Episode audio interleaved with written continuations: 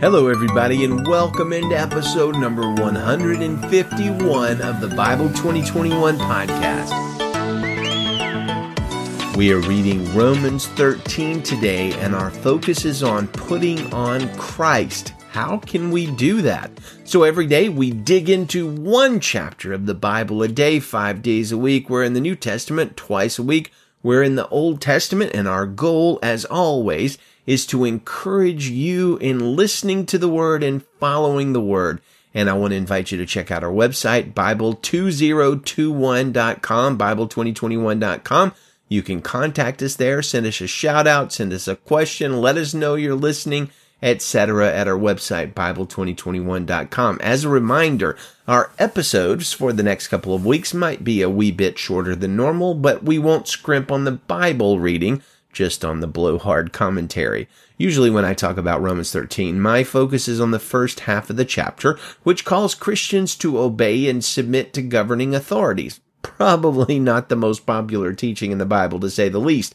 Now, last year's podcast, which was also daily and called the Bible Reading Podcast, still has several available episodes and show notes on that issue. So you can check that out in one of two ways. You can go to BibleReadingPodcast.com and search for Romans 13, or you can come to the show notes for today's episode at Bible2021.com and click on the link that I've left for you in today's show notes. Our focus today is not on that, though. It's on Paul's command to put on Christ. And he mentions it in Romans 13, 14 when he says, But put on the Lord Jesus Christ and make no provision for the flesh to gratify its desires. One profound command, put on the Lord Jesus Christ. But what does it mean? How can we obey this commandment? Well, let's read our passage and then we will discuss that question. Romans chapter 13 verse 1 in the Christian Standard Bible. Let everyone submit to the governing authorities since there is no authority except from God and the authorities that exist are instituted by God. So then the one who resists the authority is opposing God's command and those who oppose it will bring judgment on themselves. For rulers are not a terror to good conduct, but to bad. Do you want to be unafraid of the one in authority? Do what is good and you will have its approval. For it is God's servant for your good. But if you do wrong, be afraid because it does not carry the sword for no reason. For it is God's servant, an avenger that brings wrath on the one who does wrong. Therefore you must submit, not only because of wrath, but also because of your conscience. And for this reason you pay taxes, since the authorities are God's servants, continually attending to these tasks. Pay your obligations to everyone, taxes to those you owe taxes, tolls to those you owe tolls, respect to those you owe respect, and honor to those you owe honor. Do not owe anyone anything except to love one another, for the one who loves one another has uh, fulfilled the law. The commandments do not commit adultery, do not murder, do not steal, do not covet, and any other commandment are summed up by this commandment love your neighbor as yourself. Love does no wrong to a neighbor. Love, therefore, is the fulfillment of the law.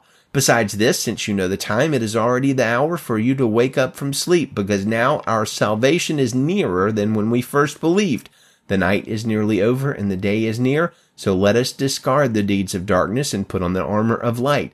Let us walk with decency as in the daytime, not in carousing and drunkenness, not in sexual impurity and promiscuity, not in quarreling and jealousy, but put on the Lord Jesus Christ and make no provision for the flesh to gratify its desires. So First, we need to kind of understand the metaphor that Paul is using here. It's kind of common in Israel, apparently, because we see it in the Old Testament and the New Testament. For instance, Job, Job 29, in wondering why so much disaster has happened to him, he writes, using a similar metaphor, he says, I clothed myself in righteousness and it enveloped, enveloped me. My just decisions were like a robe and a turban. I was eyes to the blind and feet to the lame. I was a father to the needy and I examined the case of the stranger.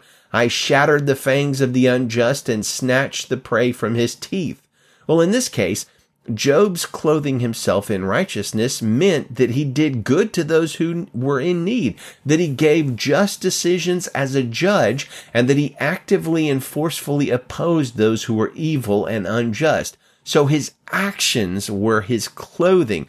Paul also uses this metaphor in several other places, like Colossians 3 9 through 12. He says, Do not lie to one another, since you have put off the old self with its practices and have put on the new self you are being renewed in knowledge according to the image of your Creator. In Christ there is no Greek or Jew, circumcision and uncircumcision, barbarian, Scythian, slave and free, but Christ is all in and all. Therefore, as God's chosen ones, holy and dearly loved, put on compassion, kindness, humility, gentleness, and patience so, according to Paul, to put on those kind of things apparently means to do them and to live them. I believe this passage shows much more of what Paul is calling us to do when he says to put on Christ. It involves a taking off or a letting go of the habits, thoughts, words, and actions of the old pre-Jesus person and a putting on or a doing and thinking uh, a whole new way of life a way that is marked by compassion, kindness, humility, gentleness, and patience, the Jesus way.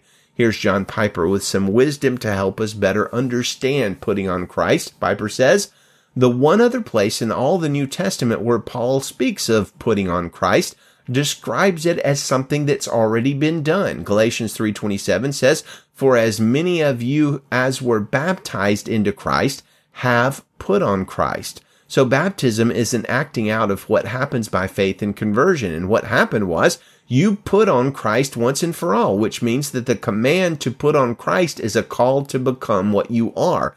A Christ wearer. So keep in mind as we move forward now that putting on the armor of light, which is in verse 12, or putting on Christ are not instructions to become a Christian all over again.